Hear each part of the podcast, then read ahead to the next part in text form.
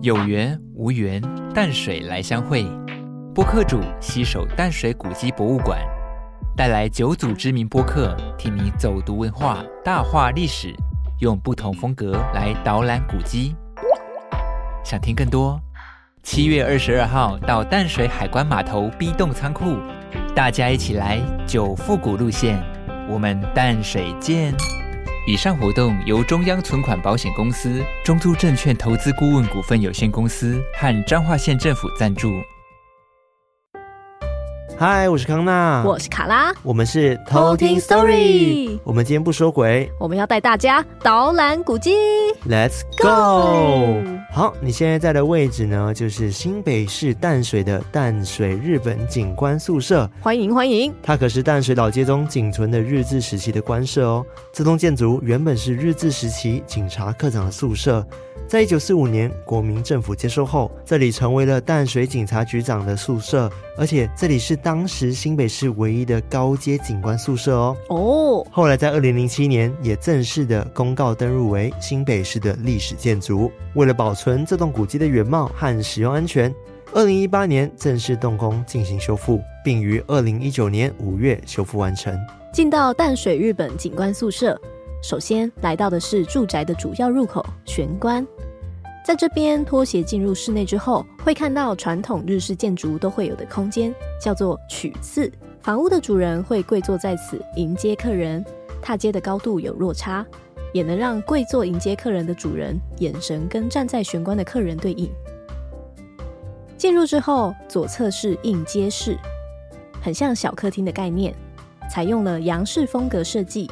是公务会客的空间，接着是靠近厨房空间的茶之间，这一区具有饭厅或者是起居室的功能。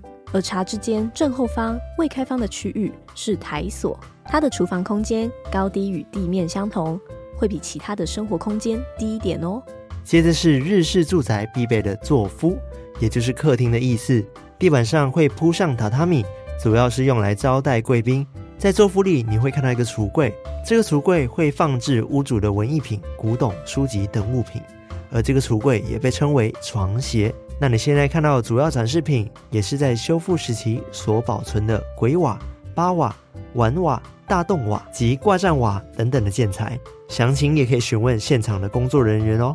座敷空间的床之间是床柱和床框形成的一个内凹空间。一开始可能起源于禅宗僧侣用的佛坛，主要用来放置供奉的物品。但到了现代，在许多日式的房舍中，都被用来陈列插花与画轴，以营造茶道的氛围，或是烘托其他的艺术品。接下来在旁边看到的是类似台湾建筑的编竹夹泥墙，称为小五壁，是传统日本建筑以竹编及泥土构成的墙体。以竹条编成格状，再以麻绳绑竹片固定于竹编骨架上，最后涂上麻绒、稻谷等材料拌成的壁土。作夫的另一个空间琴所位在房子的正中间，左右两侧没有窗户，是为了让卧室不要太亮，能够好好的睡觉。是不是很贴心的设计呢？接着是壁橱空间，称为压入，有专门收纳衣服及棉被储藏等收纳功能。哇哦，真的是很多细节呢。没错，但这栋日式老屋还有很多的豪华元素哦。你知道日式建筑里面常常会见到用来坐着休息、观赏庭院风景的走廊，在日本他们称为原侧。但很特别的是，这栋日本警察宿舍的原侧比起一般的大很多。而这里有一个非常浪漫的原因。当时住在这边的是淡水分局长孙照与他心爱的夫人。住宿期间，因为夫人非常喜欢跳舞，于是孙照就特别将走廊的原侧增建加大，打造成更为宽敞的空间，让夫人可以练习舞蹈，是一个非常有爱的设计哦。哇哦，真的是宠妻达人耶！真的，非常的浪漫哦。而且啊，这栋建筑除了特别的原侧之外，也有燕尾造型的燕形式气窗。不只可以引导雨水流动，也结合了西洋式的上下悬窗，形成独特的风格。哇哦，真的很特别耶！但是大家听到这里，先不要离开哟。除了参观内部，也别忘了在建筑外面绕绕，会发现宿舍后方有个神秘的防空洞，而且这个防空洞就是在后山的山壁内哦。虽然目前是不开放入内的，但是从外观斑驳的样子，可以想象当时经过二战末期美军空袭，留下了许多历史的痕迹。好啦，我们的旅程就到这边啦。